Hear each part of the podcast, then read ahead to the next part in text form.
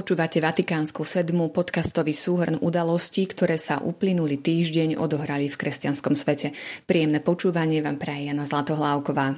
V aktuálnom súhrne sa dozviete, aké špecifické puto spájalo zosnulého kardinála Jozefa Tomka s pápežom Jánom Pavlom II, čo si prijal kardinál Tomko pri písaní svojej autobiografie a akú panu Máriu potrebuje dnešná doba. Uplynulý týždeň prišla slovenská i celosvetová cirkev o významnú osobnosť. Kardinál Jozef Tomko zomrel v pondelok 8. augusta vo svojom rímskom byte vo veku 98 rokov. V týchto dňoch sme mohli čítať mnoho článkov a vyjadrení, ktoré z rôznych uhlov hodnotili osobnosť kardinála. Jozef Tomko je zvučné meno. Vzbudzuje úctu, rešpekt nielen u katolíkov, ale aj neveriacich. Mnohí na Slovensku však začali Jozefa Tomka intenzívne vnímať až ako prefekta kongregácie pre evangelizáciu národov, keď sa stal zároveň aj kardinálom. Málo kto registroval, že pôsobil už predtým na kľúčových pozíciách v kongregácii pre náuku viery a v kongregácii pre biskupov. Špičkové teologické prúdenie 70. rokov išlo cez Jozefa Tomka a v istom čase aj všetky nominácie na biskupov.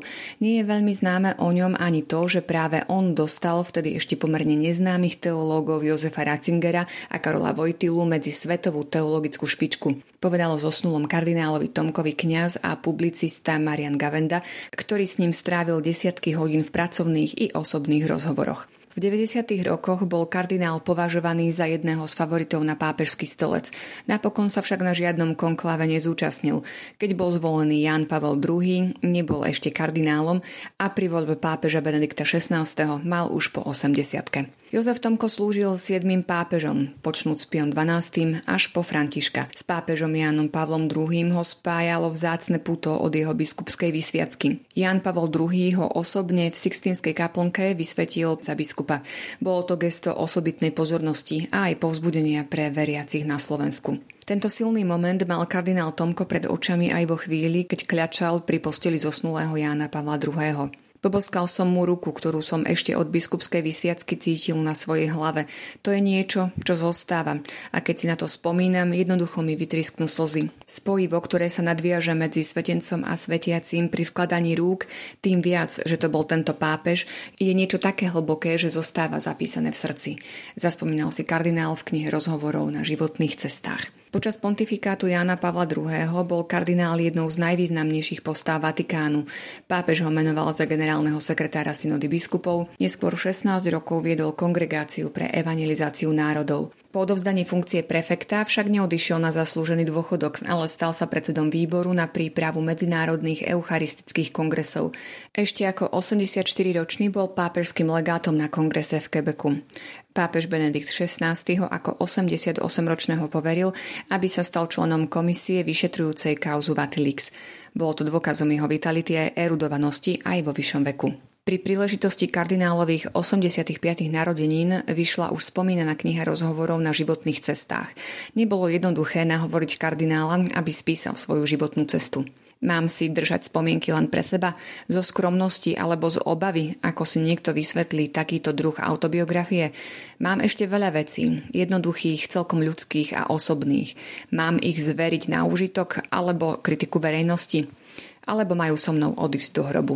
Opisuje v úvode svoje pocity kardinál. Napokon sa nechal presvedčiť. Vybral si Mariana Gavendu, dlhoročného hovorcu konferencie biskupov Slovenska, aby mu kládol otázky. Kniha vznikla počas prechádzok v prírode z 56 hodín spoločného rozprávania. Kardinál nám v nej zanechal svoj vzácny pohľad na dôležité medzníky vo svojom osobnom živote, ale aj na udalosti v cirkvi a spoločnosti. Celou knihou sa nesie akási červená niť, ktorú utkával Boh v jeho živote. Cez spleť životných ciest a príhod poukazuje na tajomnú ruku Boha, ktorú nad sebou stále pociťoval. Dúfam, že každý si v knihe nájde niečo užitočné pre seba a začne si všímať aj svoju vlastnú červenú niť, alebo si naraz uvedomí láskavú neviditeľnú Božiu ruku nad svojou hlavou. To bolo kardinálovo prianie. Možno je teraz ten čas zobrať si jeho prianie k srdcu a pozrieť sa na to, ako sa práve naše klopko odvíja na doposiaľ odbehnutom úseku cesty. A teraz máme pre vás ešte ďalšie udalosti v skratke. Pohrebnú svetú omšu za zosnulého kardinála Jozefa Tomka celebroval v Bazilike svätého Petra kardinál Giovanni Battistare. Záverečné obrady viedol osobne pápež František.